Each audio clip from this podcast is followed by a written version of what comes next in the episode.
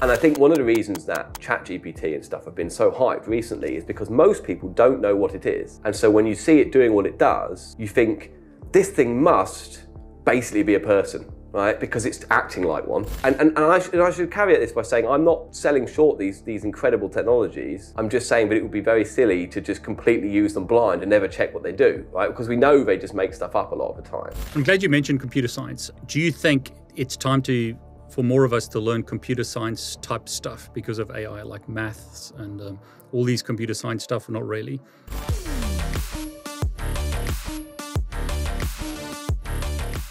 I've been saying that you need to learn artificial intelligence or AI. Question that a lot of you have been asking me is okay, so how do I learn that? So let's ask another friend. David. Yes. You've mentioned this before, but remind me, which place do you recommend that I learn and others learn AI? I really like Brilliant. It's one of those places where you can go and a visual gamified way to learn concepts and mathematics behind AI and machine learning. You've recommended this a few times to me. The way you said it was, David, if you want to learn AI, I need to learn like statistics and stuff like that, right? Yes, they've got these roadmaps that actually helps you with calculus and learning statistics and linear algebra, all the stuff that you need to know for AI. I'll say this David is on my team. really glad that he is. David has strengths that I don't have, and I think that's what's really important in life. You need to learn from others. David, well, tell us. You, you've done a lot of maths, you've done a lot of computer science. You've actually worked with AI stuff, right? I work in the medical field for with data science stuff. So um, I really think like you need to know all the statistics and calculus and linear algebra and the discrete mathematics that you need to learn, which actually makes a lot of coding a lot easier for you. That's brilliant. So I'm looking on their website now. The one that you've recommended that I go through is the data science foundations, right? That's like probability, applied probability, statistics, fundamentals, and then an introduction to neural networks. And obviously, me being me, I just skipped all of that. I went straight to learning neural networks. But as David said, what I really like about this website is it's gamified, as he said. So, really great way to get started. Really want to thank Brilliant for sponsoring this video. Brilliant, as they say in the UK. Thanks. Hey everyone, it's David Bombal back with Dr. Mike Pound. Mike, welcome. Thanks for having me back again. Mike, the, the, it feels like the sky's falling again. You know, we had this interview previously, and there was all this hype about AI, but it seems to just getting be getting you know hotter and hotter. So tell me, is the sky falling? Am I going to lose my job? Is the future bleak? I think I think you're going to be all right. Just relax. relax. Um, just bring me in to calm everything down a bit. That's that's you know. I think that the last six months, particularly, have been you know both unbelievable in terms of genuine hype, like things that are really exciting appearing, and also obviously totally overboard hype that's just getting really quite silly, and everyone needs to calm down, right? So I think there's a bit of everything going on. Chat, Chat GPT is, a, is, a, is an incredibly impressive tool that works very very well. I, have I've done some really fun tests with it where I've, I've pushed to see what it will do. And some of the things it will do are quite amazing. Right? On the other hand, there are lots of things it doesn't do very well. And one of the big problems we have at the moment is it won't always tell you it's one of those things. And that's, I think, where we have something that needs addressing. I've done some tests, and I mean, a lot of people I know have done tests, and it's it's amazing what it seems to be able to produce. Um, I think the concern a lot of people have is like, Mike, I'm 18 years old, or I'm, let's say I'm older, I'm, i want to switch careers to become a programmer, or I want to get into cybersecurity, or I want to be a network engineer, whatever, some technical role.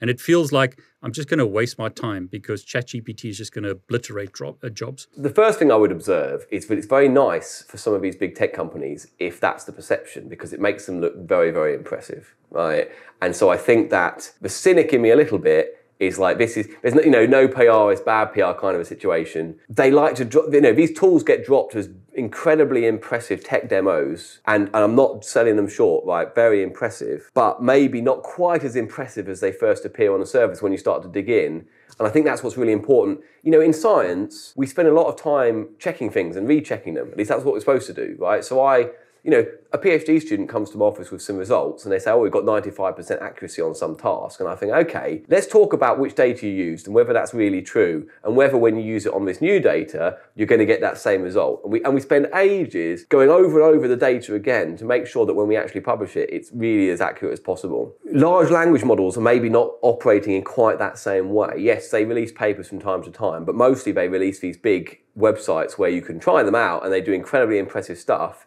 and, and they lie very impressively as well.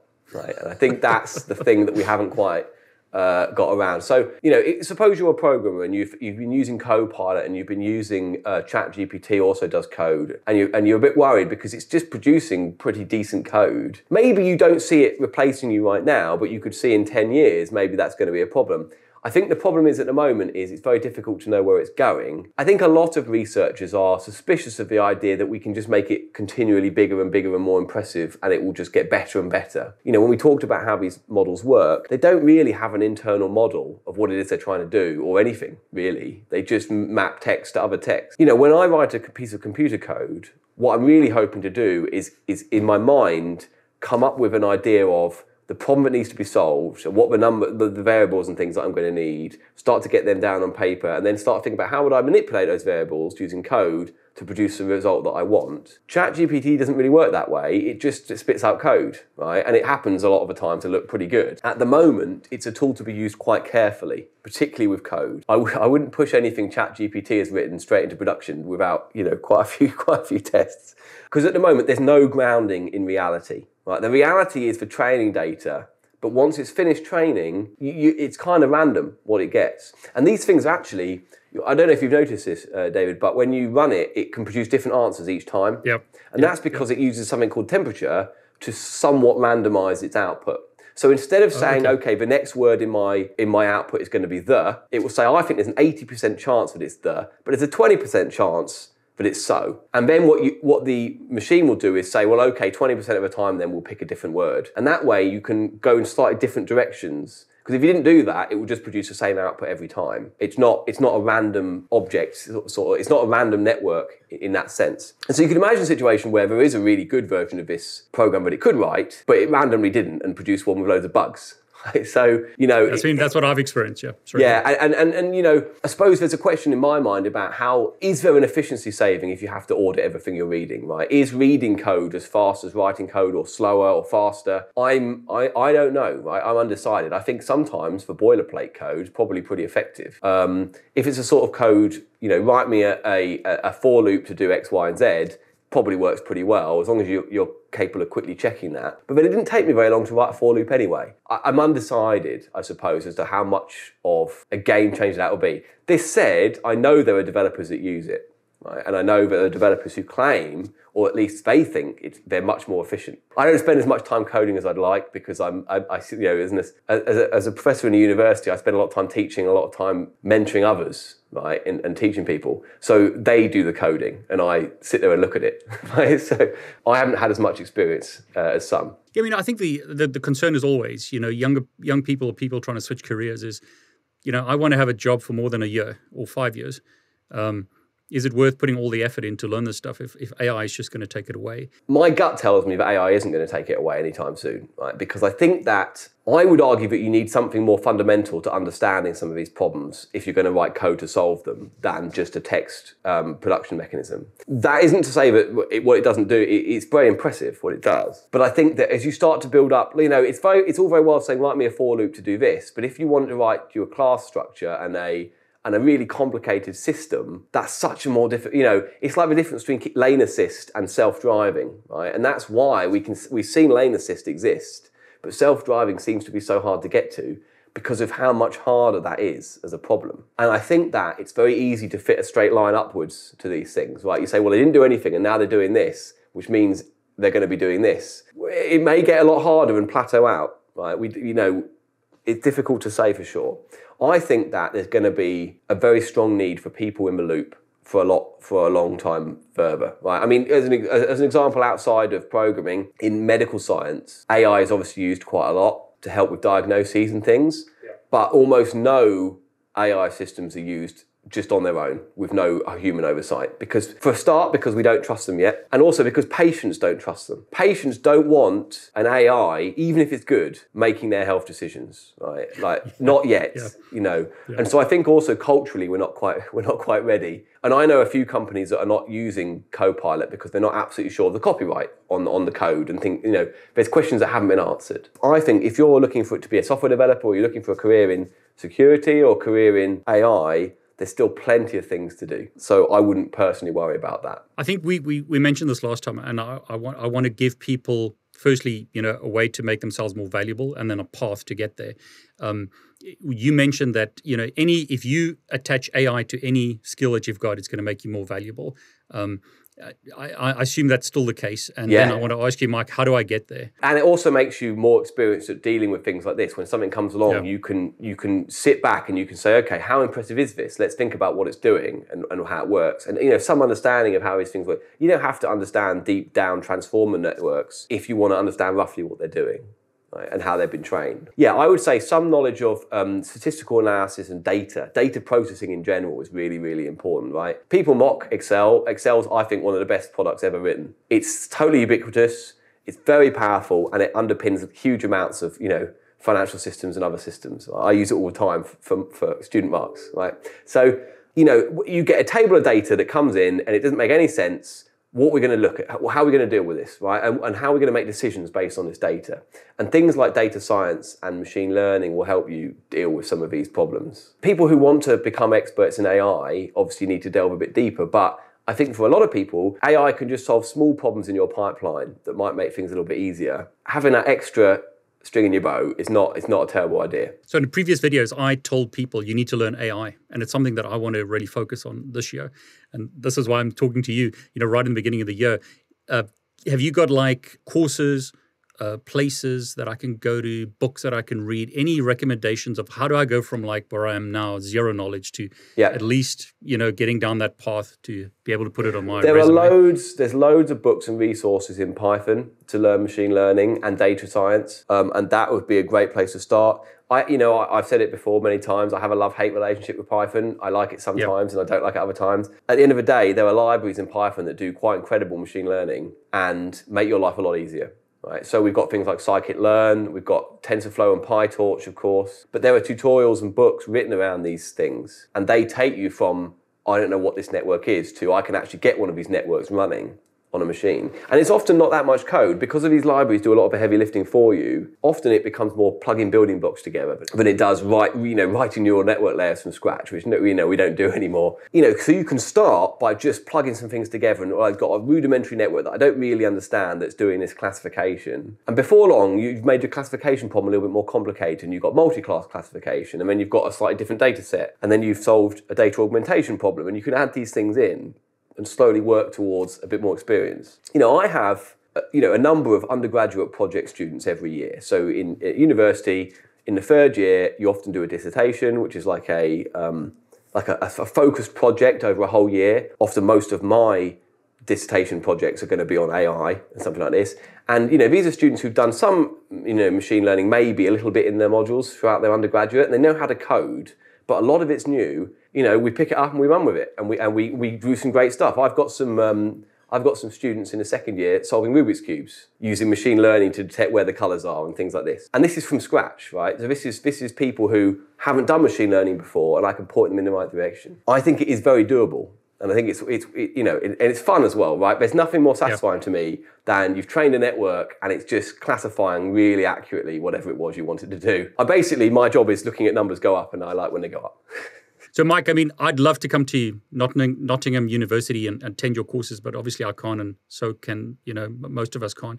Um, do you have any like resources or ideas that things places I can go to to learn? Often the first course I recommend for everyone is to take Andrew Ng's Coursera course, right? Very popular. I mean, I don't know how many times it's been taken now, millions of times. It's Andrew Ng's course, a Coursera course on machine learning. There is a deep learning follow-up to it, which I haven't, I haven't done because partly I actually already know deep learning. But um, the machine learning course is really good. It's a good understanding of some of the key concepts in machine learning and not specifically about, yes, a little bit about how neural networks work and things like this. And it can be a little bit mathematical, is my experience of it.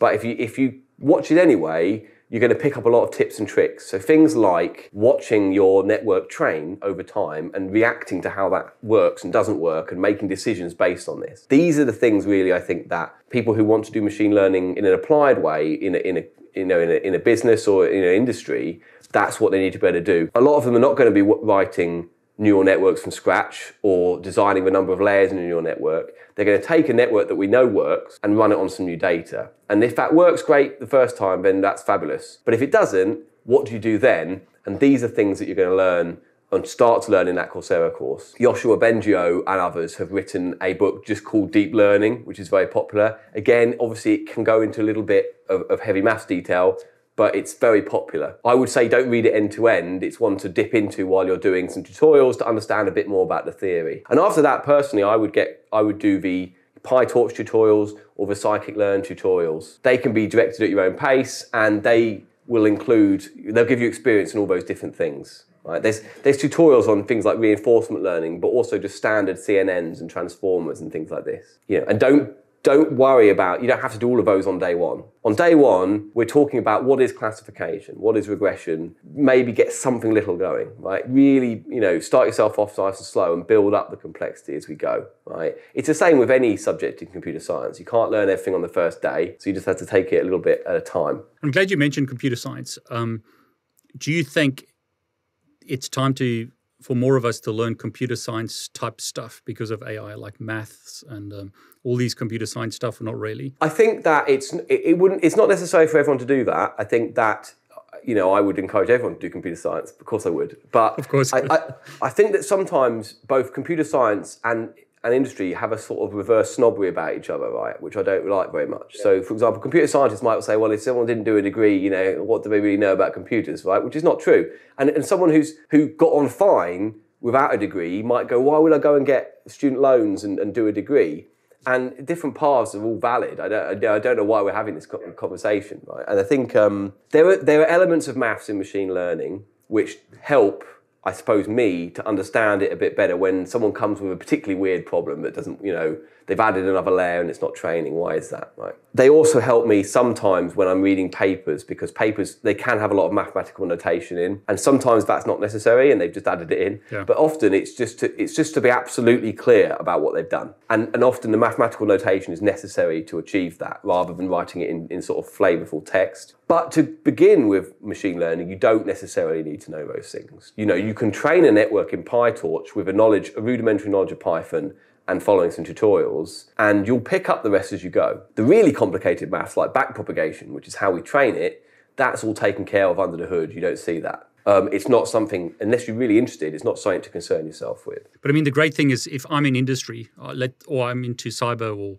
um, dev or whatever, I can really enhance my career prospects and um, the future by just adding this on to my skills. Yeah, but I and I also think that, and I mentioned it before. I think the other thing is it makes you much more resistant to hype and to concerns over things. And also, when someone comes to you and says, "Oh yeah, I've trained a neural network to do X, Y, and Z," you can start to think, doesn't sound very likely, right? That sounds like the sort of thing that maybe is a bit fanciful, right? Let's let's deal with let's look at their data and see if that's actually true what they've done. And I think one of the reasons that ChatGPT and stuff have been so hyped recently is because most people don't know what it is, and so when you see it doing what it does, you think this thing must basically be a person, right? Because it's acting like one, but actually it's only acting like one in a very narrow thing and we know how it's trained, and how it's trained doesn't imply necessarily that it's got any human qualities, right? It, it, it might, but I don't, gut tells me not quite, right? But the point is that I, I, can, I'm sort of more resistant to that in some sense because I, I know how it works right, underneath. And I sort of think, I've trained all these networks, and this is a bigger version of networks that I've trained myself. I don't see what's different about what's so different about that that it would suddenly be unbelievably intelligent compared to anything else, if that makes sense. Some knowledge of how what some of these technologies are,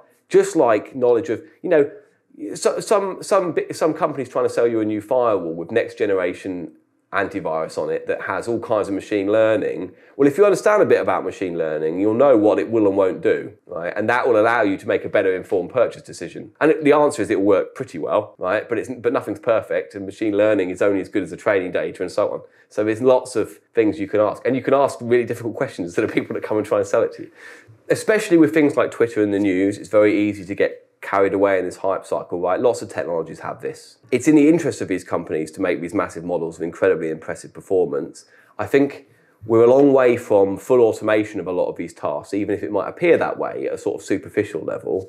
But on the other hand, they're really promising in some other ways, right? So one of the things that I found that ChatGPT is really good at is paraphrasing text and vice versa. So you have a text that you don't quite understand, say, please can you read this and tell me what it means? Or please can you summarize these bullet points in an email or something like this? You know, these kind of functions I think are actually working really well, right? Because those are functions that rely on the, they're, they're text to text, they're meant for text to text, right? They are, that's kind of what they're for. And I think that those are ones that are really, really good. I think code completion is useful when you're asking limited things that you can carefully check quite quickly. Don't ask it to produce a thousand lines of code that you expect them to all be perfect because that's not what it will do, right? And and you'll end up with a lot of weird bugs. Or I mean, there was this paper just released just the other day actually from Stanford that said that they they uh, audited code from about 30 to 35 researchers who some of them were using. Um, AI to produce some of the code and some of them weren't. And the AI produced code had more vulnerabilities in it. And that's because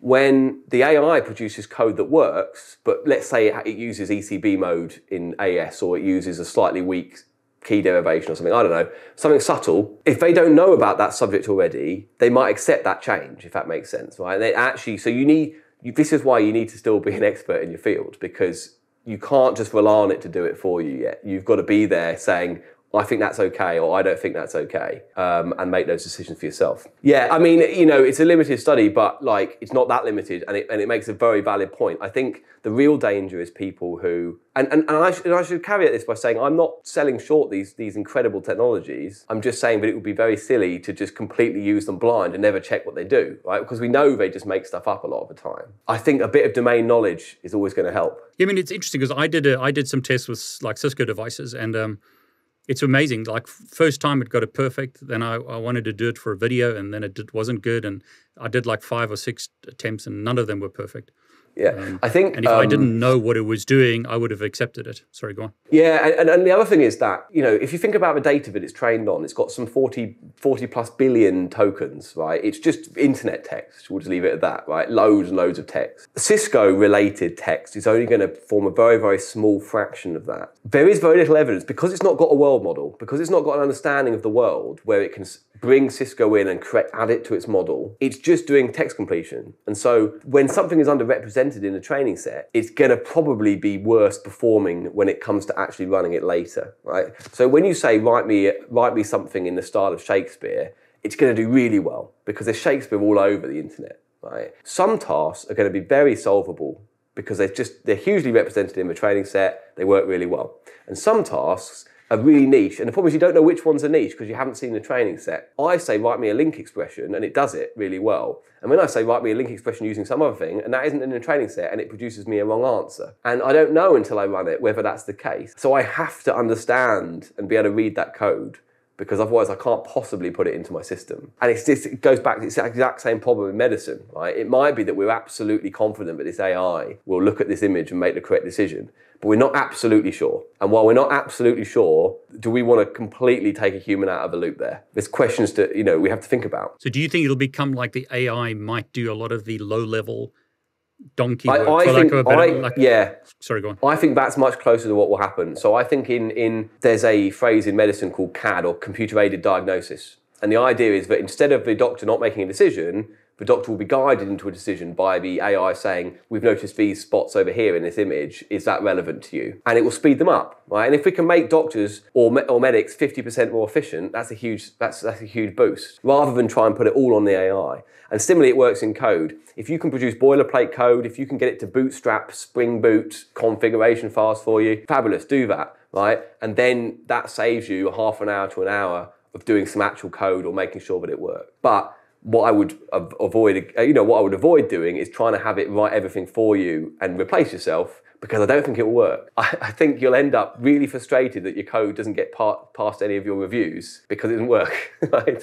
I was going to say, I love what you said though, because with that, that example at Stanford, if if if people had just accepted the code, there's hidden vulnerabilities in the code that mm, wouldn't have been picked up. Yeah. And and then there's a combination of issues, right? Is it that the developer needs to know more about these subjects, or is it that there's someone that would normally be on that team that wasn't auditing that code that would have been auditing that code at that time? You know, you know, because you have security teams sometimes who are specialists in this. But I think it's that same argument. In, in some ways, if someone has a small amount of knowledge of computer security, that might allow them to be more resistant when code appears that does this. And that's the same thing with the AI. If you know a little bit about AI, maybe you can be you can better deal with it when something comes along. So I think a little bit of knowledge in lots of these things is is, is often useful for that reason. Mike, so how has this affected like university life? Because I've heard people talk about how students can just get ChatGPT to write their essays and stuff like that. So, and you can't you can't see the difference between a student and a, like a human, sorry, and and ChatGPT. Yeah, um, I think it's very subject dependent. I think that's one thing. So, um, what we've done is we've done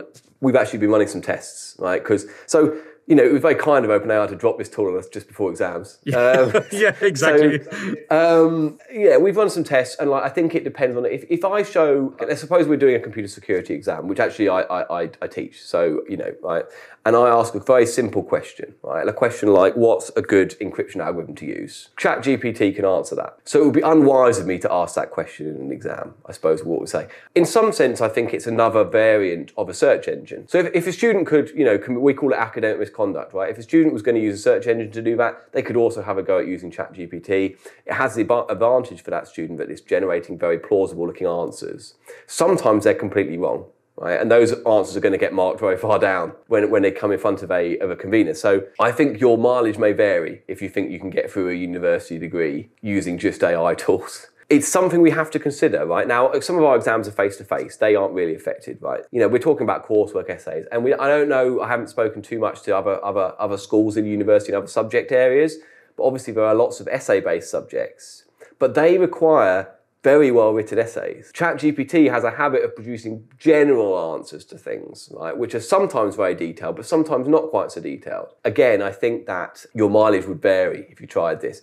I suspect that it is possible to tell that they're written by ChatGPT to an extent because it has a way of phrasing things that's quite common. I've noticed as I as I produce answers, but that isn't short. That isn't necessarily all the time, but that's going to be a problem. It's something that every university on earth is now looking at.